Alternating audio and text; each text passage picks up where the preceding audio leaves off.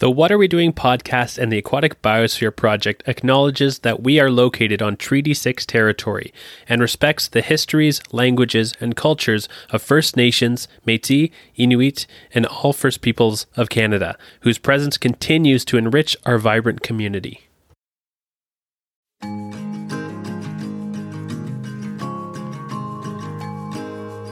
Welcome to today's deep dive episode of the What Are We Doing podcast.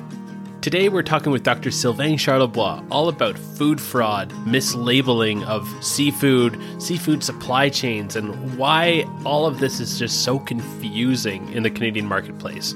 How can we actually know what we're going to be putting on our plate? This was actually the first interview that I conducted for the podcast, and I can tell you, I was absolutely petrified to start off this process, but Dr. Sylvain was uh, a great guest. He was so kind and so um, polished with his own podcasting voice because he has his own podcast as well. So please don't mind my first attempt at interviewing someone for a podcast and sit back, relax, and get ready to learn a little bit more about seafood supply chains and food fraud in Canada. Air. Wasser. Money. G. Moana. Omi. Tubi. Água. Low. Encio. Nizu. Name. Blue. Voda. Miri. Echi. Chai. Shui. Magi. Why? Nero. Água. Voda. Water we doing? And how can we do better? Your one stop shop for everything water related, from discussing water, its use, and the organisms that depend on it. For all the global issues that you really never knew all had to do with water. I'm your host, David Evans from the Aquatic Biosphere Project, and I just want to ask you something. What are we doing and how can we do better?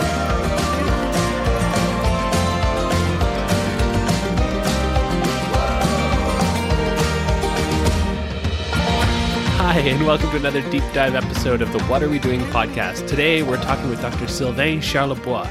So, Dr. Charlebois, do you mind introducing yourself, telling us a little bit about what you do and what your lab does, and uh, your work? Yeah, absolutely. So thank you for the invitation, David. Uh, so my name is uh, Sylvain Charlebois.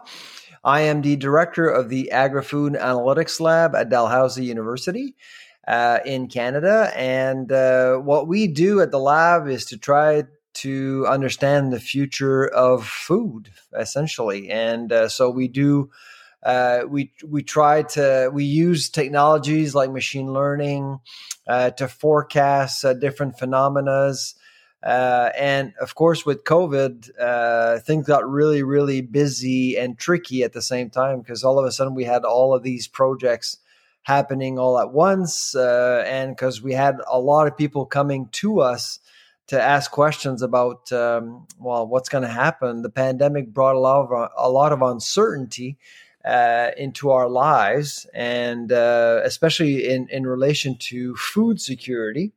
And so that's why we wanted to uh, to do more work in that area. So yeah, we've been we've been busy uh, doing uh, running anywhere between ten to fifteen projects all at once. Our flagship project is the is Canada's food price report, which is released every December, uh, and that's in uh, in partnership with the University of Guelph, University of Saskatchewan, and the University of British Columbia in uh, in Vancouver. So uh, we're working on. We've been working on that report for a few months now, and we're releasing it on December 9th. Well, that's that's pretty awesome. We're gonna have to keep an eye out for that, and uh, sounds like you've been quite busy.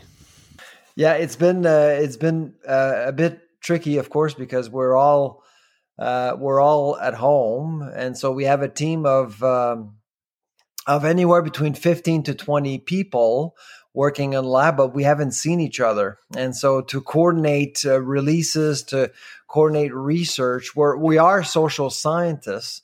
So it, that does help. We don't really have a lab to uh, test things, and and we can all do our work with computers uh, everywhere. But still, uh, coordinating uh, work together hasn't been that easy. Yeah, it's definitely a new world that we're living in. And that's kind of what I was hoping to chat with you about today as well. So, I, I know you're an expert with food security and supply chains, and I'm not entirely sure how much work you do with seafood, particularly, but I was hoping to pick your brain a little bit about seafood supply chain management in Canada and some of the issues with mislabeling of products, traceability uh, that are being brought to brought to the attention of the Canadian consumers these days. Yeah, um, seafood or fisheries is probably uh, the one sector I know the least because we've done uh, over the last 20 years, I've been doing some studies on uh, food distribution and policy uh, in relation to sectors like beef, pork, uh, horticulture. we're currently working with the province of New Brunswick on on food security, but it's it's related to horticulture uh, and greenhouses. Uh, we even we've done some work on cannabis as well. But fisheries and seafood is not necessarily a sector I personally know very well. I've always considered uh, the sector to be a little bit obscure. It's it's difficult to understand. Of course, I've been I've been uh, I've had an opportunity to talk to some uh, stakeholders in the sector over the years, and uh, yeah, I, I, I quickly understood that uh, that uh, transparency is not necessarily a priority. There's a lot of things going on out yeah. there that really concerns not only me, but of course a lot of people, including consumers and the uh, Canadian Food Inspection Agency. And when you look at uh, the importance of the sector in in our economy, uh, it's you, you, need to take care of it but and, and, at the same time you have to when you think about ocean sustainability when you think about um, uh, in uh, food chain integrity and, and, this whole issue of food fraud that's certainly one area that i've uh, actually worked a lot uh, in uh, over the last little while. Yeah yeah i think it's such an interesting issue that i don't believe actually gets the press that it really truly deserves. With the percentage of seafood that typically goes misrepresented or mislabeled throughout Canada and throughout the marketplace. Well, there, there, there is a. Uh, I mean, already uh, this week there there's been some reports uh, related to smoke fish in Montreal, uh, and uh, there are concerns that uh, that species may not be properly labeled. Uh, and, and also there's uh, there's some concerns about food safety as well related to to uh, counterfeited yes. products. So it's it's really it's a messy messy uh, sector, and uh, there's been some studies suggesting that there's there's a lot of work to be done there. Yeah, yeah, it seems to be. The more I look into it, the more I I, uh, I get confused by it. Um, uh, so I guess uh, one question is, as a consumer, if I'm going to the grocery store and I'm going to go buy some seafood, why should I care if it isn't actually the species that says on the label and whether it's farmed or wild caught? Why, why as a consumer should I be worried about that?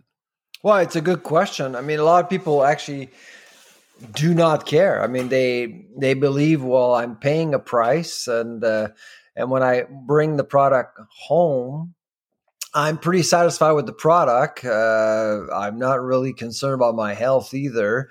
When I go to the restaurant, um, what I order is very good, and so why should I care about the species? The, the there are two reasons I think. One, uh, when you think about substitution uh, you are looking at uh, e- economically motivated crimes. I mean, you are going to be substituting one species uh, uh with another, and that other species uh, species will likely be cheaper, and so you are cheated in some way as a consumer and and still they may not be enough for people to to feel concerned about. The the other concern that uh, that I have certainly as an economist is that as soon as you actually uh, allow uh, this kind of behavior to occur, you, you're not you're not helping um, you're not helping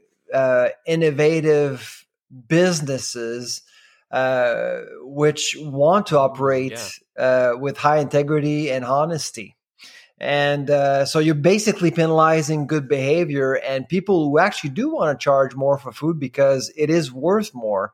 And frankly, in, in the era of cheap food, which is exactly the era we're in right now, although it's starting to shift as a result of uh, of what's been happening in the marketplace in recent years, um, you can you do see uh, that uh, there is some complacency, which is unfortunate, and uh, and the more the more fraud occurs, um, the more likely you're penalizing the good companies out there who are actually quite honest.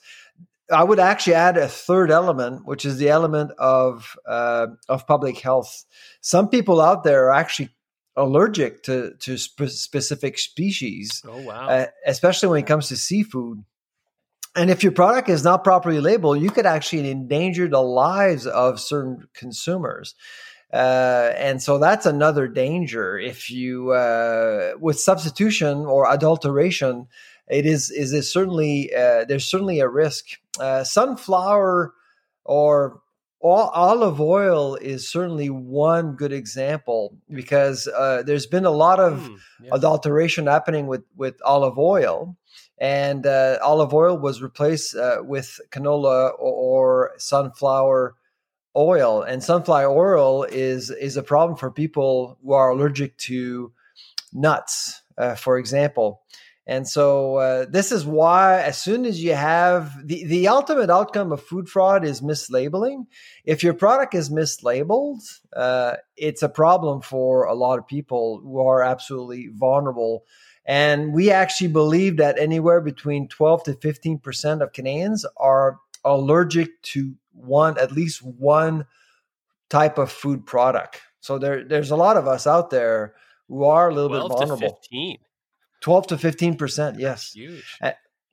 And, and uh, of course, you have intolerances and uh, and those allergies of course are self-reported they're not they're not they're not uh, diagnosed uh, mm. i should i should tell you because uh, with uh, with diagnosed data it's it's very difficult to uh, it's very difficult to know exactly what the number is that's really interesting because I've also heard about the misrepresentation of selling one species for another, um, but using bycatch as well. Even reports of endangered species being sold as your normal cod or rockfish or something like that.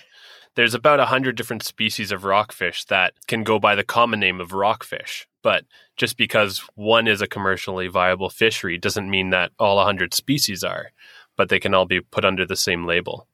Exactly. And so there's, I mean, there are so many species and it's quite confusing uh, for, for anyone. You have to be really a specialist to know the difference between two species. And uh, from a price perspective, uh, you can, from one species to another, you can actually see a huge difference. Uh, in hmm. terms of quality and um, yeah, it's it's quite easy to trick uh, people uh, in, in, in food service in particular. I mean, Oceana did a study a few years ago uh, looking at restaurants in five major cities in Canada, and uh, anywhere between thirty to seventy five percent of of dishes were served. Um, they were served with the wrong species or species ordered. So yeah, you can see incredible. Uh, when when you when you add wine and sauces, it's much more difficult to distinguish the difference, and and and some people do take advantage of that. Yeah, it's uh, it's it's just so sad to see that. Yeah, one of the, the steps we'll be taking is is actually doing our own little study with taking some samples of seafood collected here in Edmonton and sending them into the labs at the University of Guelph for uh, DNA testing to see whether it is exactly what we expect it is, it says on the label or not. Yeah, and the Barcode of Life project at Guelph, and I used to be at Guelph and worked with uh, with uh, Dr. Bob Hanner and his team, and uh, and yeah. it's such a it's such a great uh, initiative, and and certainly if you haven't if you haven't interviewed Bob, you should you should because he's he's just a great guy when it comes to uh, to fraud uh, and and and food fraud. He's done some great work. Uh, that database uh, will become highly valu- valuable to really detect uh, food fraud, and and frankly, the the most challenging thing about food fraud is to is to understand uh, where the problem is. supply chains, Yeah. food supply chains, are very complicated. So uh, a lot of a lot of people may actually decide to blame the retailer or the restaurateur, but often that person is not in, is not necessarily responsible, and so uh, or wouldn't have the capacity to really evaluate the species that he's selling, he or she is selling. And so to actually detect what the problem actually is across the supply chain is not easy. Yeah, I guess from my point of view, when you go to a store, there seems to be a lot more labeling for organic produce or this is a farm to table product. You can actually go to farmers markets or there's a lot of a push maybe in the local media about eating locally. It seems to be that with different produce now, there's more of a push for knowing where it actually came from and its journey to get from the farm to your table. So whether that be other meat, beef, poultry, or if it's other produce, but seafood is still seems to be really shrouded in secrecy, especially now knowing that a lot of these labels aren't actually advertising what's in the package. Why do we place so much trust in consumer labels on packaging? labels are really the most powerful and influential instruments we have to communicate risk to consumers. I mean, that's really what we have, right? When we go into a store, uh, we're not going to talk. We don't have time to talk to everyone and to make to make the proper decision for us. So we will look at the package. If we have time, we'll look at the label. The first thing people will look is obviously the price and then of course they'll look perhaps more uh, in more details uh, depending of whether or not they have intolerances allergies they'll they'll they'll they'll be curious to know what's actually in the product it's actually happening more and more but it's not happening all that often i mean it's it's i, I don't really about 10 years ago i rarely saw someone reading a label in a grocery store i'm seeing it a little bit more now but still not a whole Yeah. lot. I mean, you're not going to look at all of your labels uh, as you buy products in a grocery store. So, but still, that one thing is probably the most important tool we have to communicate risk to to the public. And if that tool is inaccurate, that's when you really create a a very dangerous marketplace for for consumers labeling we, we place so much blind trust i find in it and it's something that we have to remember is, is still marketing it's still set up in a certain way so that you read it uh, Yeah, there- it there's can- no- there's no- be fraudulent. there's no there's not there's not a problem with blind trust. Uh, it has to be deserved though, and uh, and I know that really the CFIA now is uh, is now looking more often into food fraud and and frankly of late it's been doing a much better job. Uh, I would say five years ago, the CFIA really never considered food fraud as as as a problem which fits their mandate. Its mandate. It's it's it was really bizarre because for the longest time uh, i've been arguing that the cfi should be looking into uh, into food fraud a little bit more seriously but they were they were ill equipped uh, at the cfi you, ha- you have they've always looked uh, at food through the lens of a microbiologist or food scientist where pathogens are the enemy. Well, when you think about it, food fraud has nothing to do with pathogens, really, or, or No, outbreaks. I mean, it, it's it's about cr- Yeah. criminal behavior and and and Yeah. companies making bad bait decisions. switch E- exactly and and frankly the, the, the some of the studies that we we've we've conducted uh, really allow the CFI to better understand uh, that this this is this is a true problem that it's not going to go away anytime soon. I mean, food fraud has been around for over two thousand years. The first reported cases actually goes back to the uh, to the Roman Empire.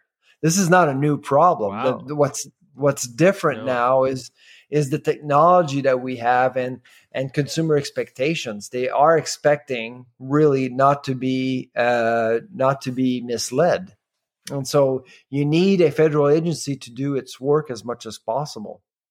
But the one thing we've noticed is that companies will tend not to want to commit fraud, but they do they do so accidentally, and uh, Mm. and once they get away with it, they'll just continue on. Like for example, they they they order an ingredient uh, and they they get a package and it's the wrong ingredient and it's half price. Uh, they're not going to Oh. say they're not to say oops. Uh, they're going to go okay. Well, we bought it, so might as well use it. And then they realize it's not really compromising the taste, the look of the product Yeah. and, uh, and they'll just continue on and and that's seems to be the behavior that we see often and often again That's scary. I got to say that. That's uh that's worrying.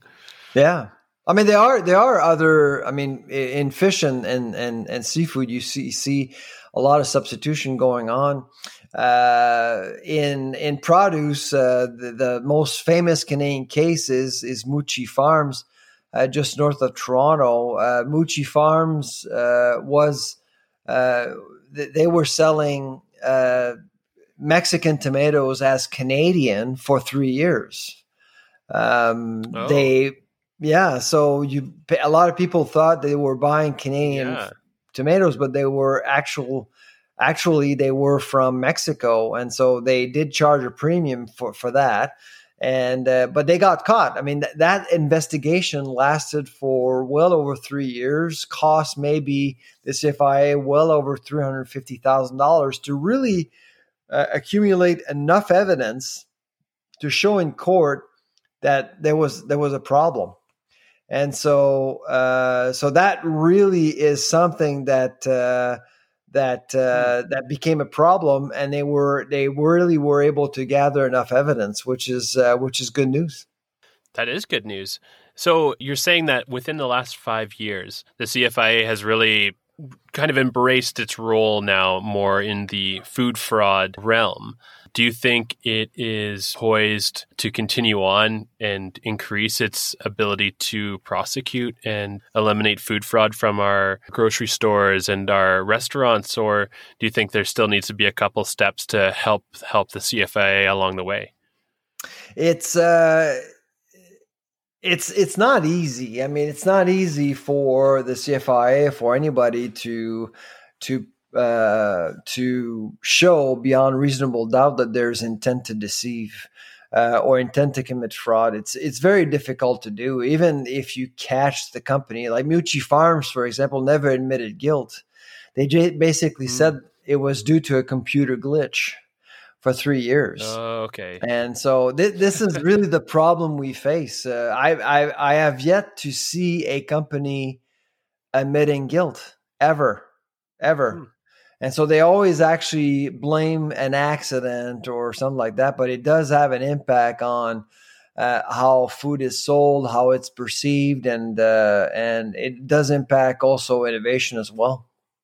So I guess another aspect of that would be just the labeling of products in Canada. So how does Canada's labeling laws for different produce and products like seafood or in that in that case uh, tomatoes uh, for a specific example, how does that compare to other countries? Are we behind the times compared to many countries or is, is Canada a leader in in labeling of its uh, produce?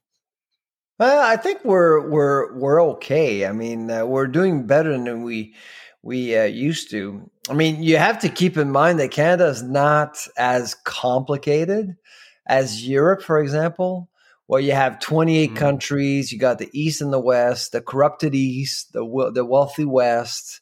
Uh, there's, I mean, there's a lot going on there. So there's lots of fraud going on, Yeah. and in Asia, it's even worse. Uh, Canada is pretty straightforward, and uh, it's not. Uh, I mean, there. I don't think there's there's there's a way to eliminate fraud altogether, I think it's always going to be there. Uh, but it is we will have a simpler job to limit the extent of food fraud in Canada versus other countries around the world, just because of where we are.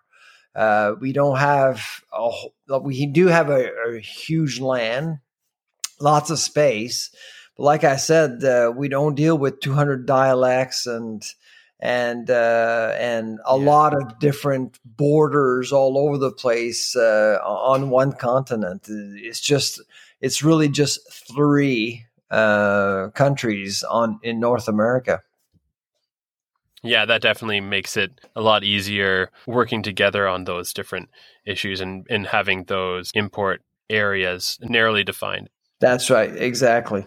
I guess just for your average consumer out there, for anyone who, who wants to go and find sustainably sourced seafood or other products in a Canadian marketplace, what, what would be your advice for someone going to the grocery store today? If you go to a restaurant, look for a logo. Uh, the one, the most well-known one is uh, is uh, Ocean Wise. That's certainly one that is uh, well recognized, and uh, so you'll know for sure that that the species um, uh, that will be served to you in that restaurant uh, is traceable. Uh, that's one thing. So look for a certification of some sort. There are others as well. Uh, many of them are very credible. Uh, you you want you want to deal with a a restaurant operator that uh, who actually really recognize that food fraud is a problem and uh, and by by promoting some of these certification programs is, is, a sign. In a grocery store, I mean the most the best traceability system is to actually buy uh, anything with a head, because if you see that head.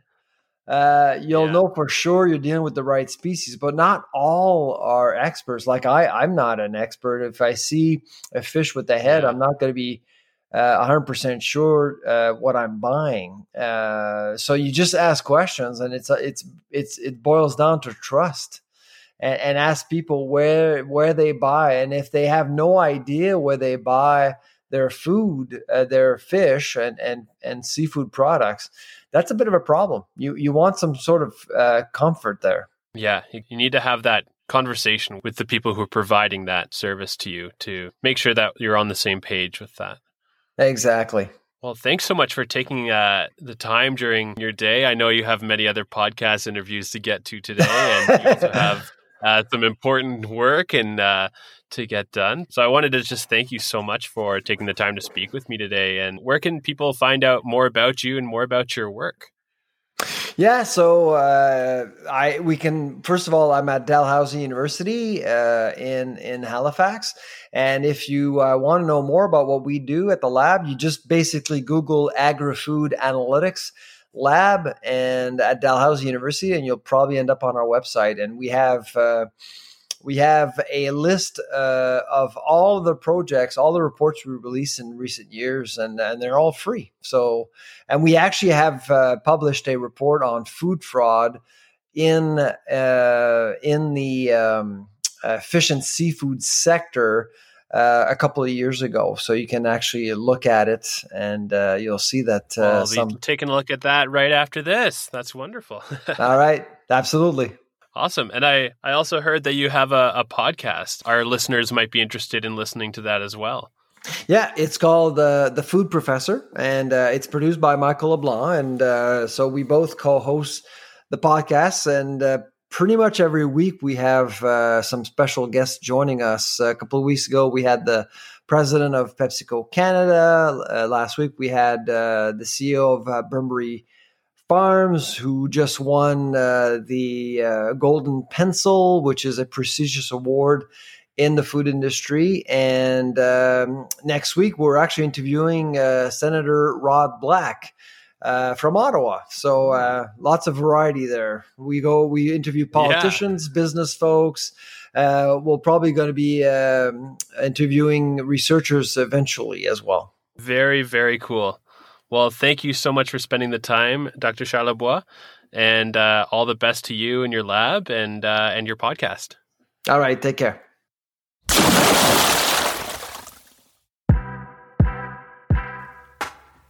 I would just like to thank Dr. Sylvain Charlebois one more time because uh, he was such a fantastic guest. He knows so much. He is on so many podcasts. He's all over the news whenever there's a story about food. And it was really wonderful for him to take the time to speak with us on this program.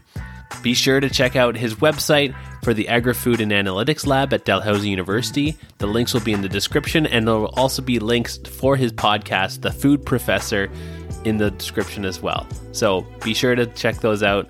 Very, very cool content. He and Michael LeBlanc doing a wonderful job on the podcast. I can't recommend it highly enough. Thank you so much for listening to the What Are We Doing podcast. It's been such an experience conducting these interviews and producing these episodes, and it's been great to get lots of positive feedback about these episodes. So, unfortunately, these are the last episodes for season one. Fish fraud is our last topic that we're covering in, in this season, but don't worry, season two will be coming your way soon. I'm the host and producer, David Evans, and I would just like to thank the rest of the team from the Aquatic Biosphere Project, specifically to Paula Pullman, Sophie Cervera, Anna Bettini. Thanks for all of your help. To learn more about the Aquatic Biosphere Project and what we're doing here in Alberta, telling the story of water, check us out at aquaticbiosphere.ca. And if you have any questions or comments about the show, we'd love to hear them. Email us at conservation at aquaticbiosphere.org. Please don't forget to like, subscribe, and leave us a review. It really helps us out. Thanks, and it's been a splash.